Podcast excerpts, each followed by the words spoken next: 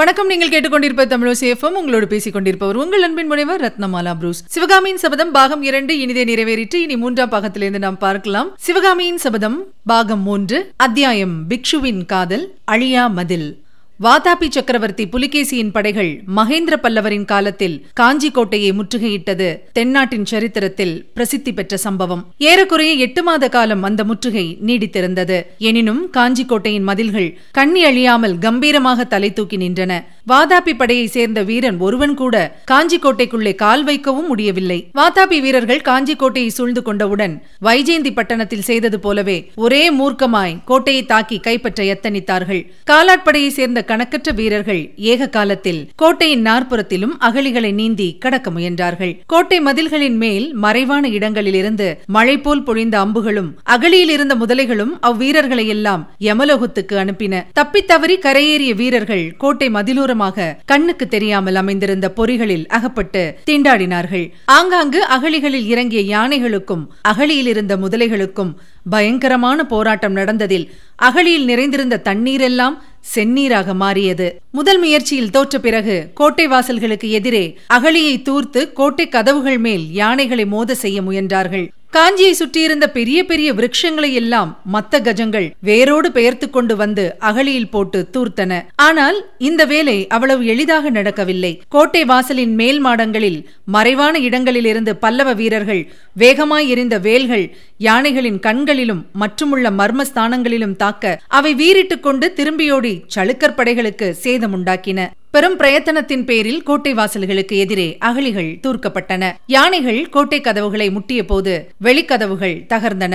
ஆனால் வெளிக்கதவுகளுக்கு உள்ளே எதிர்பாராத அதிசயம் யானைகளுக்கு காத்திருந்தது. புதிதாய் அமைக்கப்பட்டிருந்த உட்கதவுகளில் நூற்றுக்கணக்கான வேல்முனைகள் பொருத்தப்பட்டிருந்தன. இந்த வேல்முனைகளில் வேகமாய் மோதிக்கொண்ட வாதாபி யானைகள் பயங்கரமாக பிளிரிக் கொண்டு திரும்பி தங்களுக்கு பின்னால் இருந்த காலாட்படை வீரர்களை எல்லாம் துவம்சம் செய்து கொண்டு ஓடின. பெரிய பெரிய மரக்கட்டைகளை கொண்டு வந்து அந்த வேல்முனை பொருந்திய கதவுகளையும் தகர்த்தார்கள். அப்படி தகர்த்துவிட்டு பார்த்தால் அக்கதவுகளுக்கு பின்னால் கோட்டை வாசலை அடியோடு அடைத்துக் கொண்டு கருங்கல்லாலும் சுண்ணாம்பாலும் கட்டப்பட்ட கெட்டி சுவர் காணப்பட்டது. இவ்விதமாக ஏறக்குறைய ஒரு மாத காலம் கோட்டையை தாக்கி கைப்பற்றுவதற்கு முயன்று தோல்வியடைந்த பிறகு நீடித்து முற்றுகையை நடத்தி கோட்டையில் உள்ளவர்களை பட்டினி போட்டு பணியை செய்வதென்று புலிகேசி தீர்மானித்தான். வாத்தாபி படைகள் காஞ்சியை சுற்றிலும் நெடுந்தூரம் வரை கூடாரம் அடித்துக்கொண்டு தண்டு இறங்கின. முற்றுகையை ஆரம்பித்து ஆறு மாத காலம் ஆனபோது கோட்டைக்குள் இருப்பவர்களுக்கு என்ன ஆபத்து நேரிடும் என்று புலிகேசி எதிர்பார்த்தானோ அந்த ஆபத்து வாதாபி படைகளுக்கே நேரலாயிற்று. அதாவது உணவு பஞ்சம் நேர்ந்தது. லட்சக்கணக்கான வீரர்களும் ஆயிரக்கணக்கான போர் யானைகளும் வண்டி இழுக்கும் மாடுகளும் ஒரே இடத்தில் இருந்து கொண்டு எவ்வளவு காலத்துக்கு உணவு பெற முடியும்? வடபெண்ணை கரையிலிருந்து காஞ்சி வரையில் உள்ள வழியில் புலிகேசியின் படைகளுக்கு யாதொரு உணவுப் பொருட்களும் கிடைக்கவில்லை. ஏனெனில் வடபெண்ணையிலிருந்து மெல்ல மெல்ல பின்வாங்கி வந்த பல்லவ சைன்யம் வாதாபி படைக்கு உணவுப் பொருள் ஒன்றும் கிடைக்காதபடி நன்றாய் துடைத்து விட்டிருந்தது. அவ்வாறே காஞ்சியை சுற்றிலும் நெடுந்தூரத்துக்கு நெடுந்தூரம் உள்ள கிராமங்களை எல்லாம் சூன்யமாக விட்டுவிட்டு ஜனங்கள் போய்விட்டபடியால் வாதாபி படைக்கு உணவுப் பொருள் எதுவும் கிடைக்கவில்லை. இரண்டு மூன்று மாத காலத்திற்குள் காஞ்சியை சுற்றியிருந்த காடுகள் தோட்டங்கள் எல்லாவற்றையும் வாதாபியின் யானைகள் அழித்து தின்றுவிட்டன. அப்புறம் அவற்றுக்கு ஆகாரம் தேடுவதற்காக பலகாத தூரம் போக வேண்டியிருந்தது. அப்படி போனாலும் அந்த வருஷத்து கடும் கோடையில் பசுமையை கண்ணால் பார்ப்பதே அபூர்வமாயிருந்தது. இதையெல்லாம் காட்டிலும் மிக பயங்கரமான இன்னொரு அபாயம் கோடை முற்றிய போது வாதாபி படைகளுக்கு ஏற்பட்டது. அதாவது குடித்தண்ணீருக்கே பஞ்சம் உண்டாகிவிட்டது. அந்த வருஷத்தில் காஞ்சியை சுற்றிலும் ஏழெட்டு காத தூரம் பரவிய பிரதேசங்களில் சில அதிசயங்கள் நடந்து வந்தன.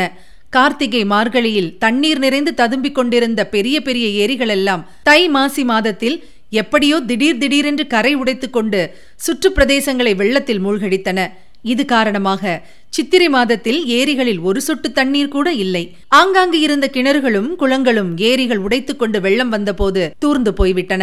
எங்கேயாவது கொஞ்சம் தண்ணீர் கண்டால் குடிப்பதற்கு பயனில்லாதபடி அழுகி நாற்றம் எடுத்து கிடந்தது. அந்த நாளில் பாலாற்றில் மூன்று இடங்களில் அணைக்கட்டு கட்டி தண்ணீரை தேக்கி வைத்திருப்பார்கள். வேநீர் காலத்தில் சிறிது சிறிதாக விடுவார்கள். இந்த வருஷத்தில் அந்த தேக்கங்களை முன்னமே உடைத்து விட்டபடியால் கோடை காலத்தில் பாலாறும் வறண்டு விட்டது. பாலாறு வறண்ட காரணத்தினால் காஞ்சியையும் கடலையும் ஒன்று சேர்த்த கால்வாயிலும் தண்ணீர் வற்றி போய்விட்டது. கோட்டையை சுற்றியிருந்த அகழி தண்ணீரோ ரத்தமும் நினமும் சேர்ந்த சேற்றுக்குட்டையாக மாறியிருந்தது. எனவே வாதாபியின் லட்சக்கணக்கான வீரர்களுக்கும் யானைகளுக்கும் குதிரைகள் மாடுகள் எல்லாவற்றிற்கும் பாலாற்றில் ஊற்றெடுத்தே குடித்தண்ணீர் கிடைக்க வேண்டியிருந்தது.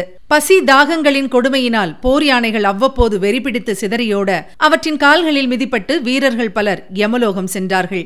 ஆணி மாதத்திலே ஒரு நாள் வராக கொடி வானலாவ பறந்த கூடாரத்திற்குள்ளே புலிகேசியின் யுத்த மந்திராலோசனை சபை கூடிற்று. முன்னே வடபெண்ணை நதிக்கரையில் நாம் பார்த்த அதே படைத்தலைவர்கள் ஏழெட்டு பேர் எதிரில் விரித்திருந்த கம்பளத்தில் உட்கார்ந்திருக்க வாதாபி மன்னன் தந்த சிங்காதனத்தில் கம்பீரமாக அமர்ந்திருந்தான். முன்னை காட்டிலும் புலிகேசியின் முகத்தில் கடூரமும் கோபமும் அதிகமாக கொதித்துக் கொண்டிருந்தன. படைத்தலைவர்களை பார்த்து அவன் கூறினான் இந்த மகேந்திரவர்மனுக்கு தகப்பன் பெயர் சிம்ம விஷ்ணு மகன் பெயர் நரசிம்மன். ஆனால் மகேந்திரனோ வெறும் நரியாக இருக்கிறான். வளையில் நரி புகுந்து கொள்வது போல் இவன் கோட்டைக்குள்ளே புகுந்து கொண்டிருக்கிறான். நரி வலையிலிருந்து வெளியே வரும் என்று எத்தனை நாளைக்குத்தான் காத்துக் கொண்டிருப்பது? உங்களில் யாருக்காவது ஏதாவது யோசனை தோன்றுகிறதா? படைத்தலைவர்கள் மௌனமாயிருந்தார்கள். ஒருவராவது வாய் திறந்து பேச துணியவில்லை. ஏன் எல்லோரும் மௌனம் சாதிக்கிறீர்கள்? வெற்றி மேல் வெற்றி கிடைத்துக் கொண்டிருந்த போது நான் நீ என்று எல்லோரும் யோசனை சொல்ல முன்வந்தீர்கள்? யோசனை தேவையாயிருக்கும் போது வாயை மூடிக்கொண்டிருக்கிறீர்கள் ஆஹா நமது பிக்ஷு மட்டும் இப்போது இங்கிருந்தால்? என்று சொல்லி புலிகேசி பெருமூச்சு விட்டான். சபையில் ஒருவன் பிரபு பிக்ஷுவை பற்றி எந்தவிதமான தகவலும் வரவில்லையா? என்று கேட்டான். பிக்ஷுவிடமிருந்து செய்தி வந்து நெடுங்காலமாகிறது. வடபெண்ணை கரையில் வஜ்ரபாகு என்னும் களப்பாள தலைவனிடம் அனுப்பிய ஓலைக்கு பிறகு அவரிடமிருந்து ஒரு தகவலும் இல்லை. மதுரை பாண்டியனை பார்ப்பதற்கு அவர் போயிருந்த சமயத்தில் ஏதேனும் நேர்ந்து விட்டதோ என்னவோ? ஆஹா பிக்ஷு மட்டும் இப்போதிருந்தால் உங்களைப் போல விழித்துக் கொண்டு இருப்பாரோ ஒற்றர் தலைவரே புத்த பிக்ஷு என்ன ஆகியிருப்பார் என்று கண்டுபிடிக்கும்படியாக எட்டு மாதத்திற்கு முன்னாலேயே சொன்னேனே. இதுவரை ஏதாவது தகவல் கிடைத்ததா? என்று கேட்க ஒற்றர் படைத்தலைவன் தலை குனிந்து கொண்டான். பிறகு புலிகேசி அங்கே எல்லோருக்கும் முதலில் இருந்தவனை பார்த்து சேனாதிபதி உமக்கு என்ன தோன்றுகிறது? முற்றுகையை தொடர்ந்து நடத்த வேண்டியதுதானே? மகேந்திர பல்லவனை பணியை செய்ய இன்னும் எத்தனை காலம் பிடிக்கும் என்று நினைக்கிறீர்கள்? என்று கேட்டான். அதற்கு வாதாபி சேனாதிபதி மதில் மேல் காணப்படும் பல்லவ வீரர்கள் கொஞ்சம் கூட வாட்டமின்றி கொளுத்தே காணப்படுகிறார்கள். ஆனால் நம்முடைய வீரர்களுக்கு இப்போது அரை வயிறு உணவுதான் கொடுக்கிறோம். இன்னும் ஒரு மாதம் போனால் அதுவும் கொடுக்க முடியாது.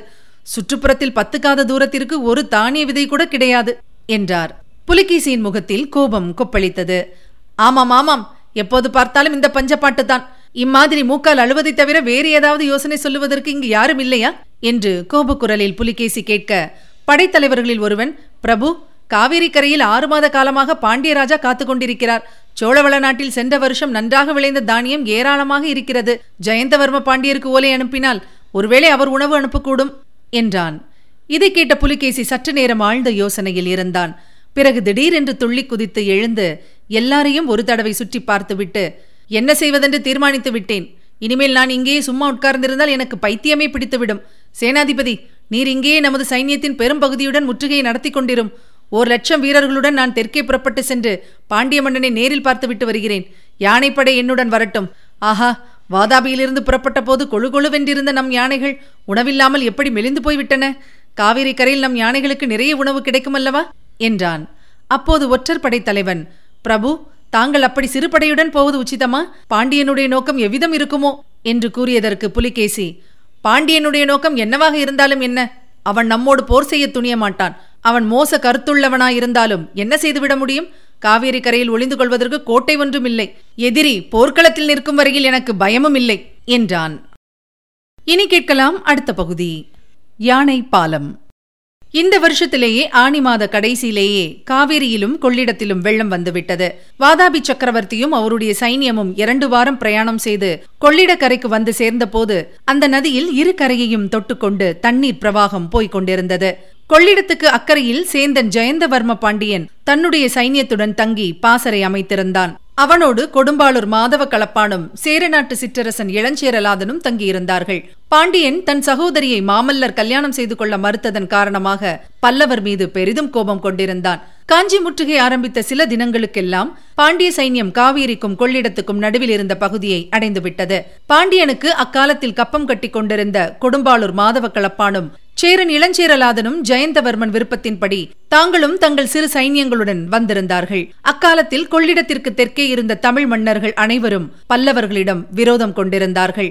எனவே ஜெயந்தவர்மனும் மற்ற இரு குறுநில மன்னர்களும் இச்சமயம் வாதாபி சக்கரவர்த்தியுடன் சேர்ந்து கொண்டு பல்லவ வம்சத்தாரிடம் தங்களுக்கு இருந்த வன்மத்தை தீர்த்து கொள்ள சித்தமாயிருந்தார்கள். இவர்களுடன் சமீபத்தில் உறையூர் சிம்மாசனம் ஏறியிருந்த பார்த்திப சோழன் மாத்திரம் சேர்ந்து கொள்ளவில்லை. பார்த்திப சோழனும் பல்லவர் ஆதிக்கத்தை வெறுத்தானாயினும் வடநாட்டிலிருந்து படையெடுத்து வந்தவர்களுடன் சேர்ந்து கொள்வதற்கோ அவர்களுடைய தயவை நாடுவதற்கோ அவனுக்கு மனம் வரவில்லை. மகேந்திர பல்லவரின் தந்தை சிம்ம விஷ்ணுவின் காலத்திலிருந்தே கீழே சோழ நாடு பல்லவரின் ஆட்சிக்கு உட்பட்டிருந்தது என்பதை முன்னமே தெரிந்து கொண்டோம் அல்லவா? மற்றபடி எது எப்படி போனாலும் இந்த சந்தர்ப்பத்தில் கீழே சோழ நாட்டை தான் கைப்பற்றி பாண்டிய ராஜ்யத்துடன் சேர்த்துக் கொள்வதென்று ஜெயந்தவர்மன் தீர்மானித்திருந்தான். ஆனால் கீழே சோழ நாட்டு மக்கள் இதை சிறிதும் விரும்பவில்லை. அவர்கள் தலைமுறை தலைமுறையாக சைவ சமய பற்று உள்ளவர்கள் சமீப காலத்தில் திருநாவுக்கரசருடைய மகிமையினால் மகேந்திர பல்லவர் சைவ சமயத்தை தழுவியது முதல் சோழ நாட்டு மக்கள் பல்லவ சக்கரவர்த்தியிடம் விசேஷ பக்தி கொண்டிருந்தார்கள். எனவே ஜெயந்தவர்ம பாண்டியன் எதிர்பார்த்தபடி சோழ நாட்டார் அவனை உற்சாகமாக வரவேற்கவில்லை. இதனாலும் பல மாத காலம் கொள்ளிடக்கரையிலே காத்துக் கொண்டிருக்க நேர்ந்ததாலும் ஜெயந்தவர்மன் எரிச்சல் கொண்டிருந்தான். காஞ்சி நகர் முற்றுகை நெடுங்காலம் நீடித்ததில் வாதாபி சக்கரவர்த்தியிடம் அவனுக்கு முன்பிருந்த மரியாதை குறைந்து போயிருந்தது. எனவே கொள்ளிடத்துக்கு அக்கறையில் புலிகேசி வந்துவிட்டது தெரிந்த பிறகும் அவனை போய் பார்க்க பாண்டியன் எவ்வித பிரயத்தனமும் செய்யவில்லை. கொள்ளிடத்தில் பரிவாரங்களுடன் அக்கறை வருவதற்கு தன்னிடம் போதிய படகுகள் இல்லை என்று செய்தி அனுப்பினான். புலிகேசி அதற்கு மறுமொழியாக கொள்ளிடத்துக்கு பாலம் கட்டி கடந்து நதியின் தென்கரைக்கு வந்து தானே பாண்டியனை சந்திப்பதாக சொல்லி அனுப்பினான். இதை கேட்டபோது பாண்டியனுக்கு முதலில் வேடிக்கையாக தோன்றியது. கொள்ளிடத்துக்காவது பாலம் கட்டவாவது இதென்ன பைத்தியம்? என்று சொல்லி சிரித்தான். ஆனால் மறுநாள் பாண்டியன் தான் தண்டு இறங்கிய இடத்திலிருந்து கொள்ளிட நதியை நோக்கிய போது ஓர் அதிசய காட்சியை கண்டான். கொள்ளிடத்துக்கு உண்மையாகவே பாலம் போட்டிருந்தது. சாதாரண பாலம் அல்ல. நதியில் யானைகளை வரிசையாக நிறுத்தி வைத்து அவற்றின் முதுகின் மேல் பலகைகளை கோத்து அதிசயமான பாலம் அமைத்திருந்தார்கள். இந்த அபூர்வமான காட்சியானது பாண்டிய மன்னனுக்கு வாதாபி சக்கரவர்த்தியின் மேல் மறுபடியும் மரியாதையை உண்டாக்கிற்று. அந்த யானை பாலத்தின் வழியாக புலிகேசி தன்னுடைய முக்கிய பரிவாரங்களுடன் ஆற்றை கடந்து வரவே. பாண்டியனும் மற்ற இரு குறுநில மன்னர்களும் அவனுக்கு தக்க மரியாதை செய்து ராஜோபச்சாரத்துடன் வரவேற்றார்கள். பேரரசர்கள் இருவரும் மூன்று தினங்கள் பரஸ்பரம் அளவலாவி மகிழ்ந்தார்கள். பல்லவர்களுடைய கொட்டத்தை அடக்க வேண்டும் என்பதில் இருவருக்கும் பூரண மன ஒற்றுமை இருந்தது. எனவே பல்லவ வம்சத்தை அடியோடு ஒழித்துவிட வேண்டும் என்றும் காஞ்சி நகரம் வரையில் பாண்டிய ராஜ்யத்தில் சேர்த்து விட வேண்டும் என்றும் காஞ்சிக்கு வடக்கே உள்ள பகுதியை சளுக்க சாம்ராஜ்யத்துடன் சேர்த்து விட வேண்டும் என்றும் அவர்கள் ஏகமனதாக முடிவு செய்தார்கள். ஜெயந்தவர்ம பாண்டியன் தானும் தன் சைன்யத்துக்கு காஞ்சிக்கு அப்போதே புறப்பட்டு வருவதாக சொன்னபோது காஞ்சியை கைப்பற்றும் கௌரவத்தை தனக்கே விட்டுவிட வேண்டும் என்று புலிகேசி வற்புறுத்தினான். காஞ்சி கோட்டை பணிந்ததாக கேள்விப்பட்டவுடனே பாண்டியன் அங்கிருந்து கிளம்பி காஞ்சிக்கு வரலாம் என்றும் இப்போதைக்கு வாதாபி சைன்யத்துக்கு உணவுப் பொருள் மாத்திரம் கொடுத்து உதவும்படியாகவும் புலிகேசி கூற பாண்டியனும் அதற்கிணங்கி தன் சைன்யத்துக்காக சேகரித்து வைத்திருந்த உணவுப் பொருள் அவ்வளவையும் சளுக்கப்படைக்கு கொடுத்து உதவ ஒப்புக்கொண்டான். இதுவரை நீங்கள் கேட்டது சிவகாமியின் சபதம் பாகம் ஒன்று. வழங்கியவர் உங்கள் அன்பின் முனைவர் ரத்னமாலா புரூஸ். சிவகாமியின் சபதம் என்ற எமது இந்த ஒலிப்புத்தக முயற்சிக்கு நீங்கள் அளித்து வரும் அன்பிற்கும் ஆதரவுக்கும் மிக்க நன்றியை தெரிவித்துக் கொள்கிறோம். தொடர்ந்து கேளுங்கள் நண்பர்களிடமும் பகிருங்கள். மறவாமல் சப்ஸ்கிரைப் செய்ய சொல்லுங்கள். அவர்களும் தேன் தமிழ் சுவை பருகட்டும். மீண்டும் அடுத்த பகுதியில் சந்திக்கலாம். இணைந்திருங்கள் மகிழ்ந்திருங்கள்.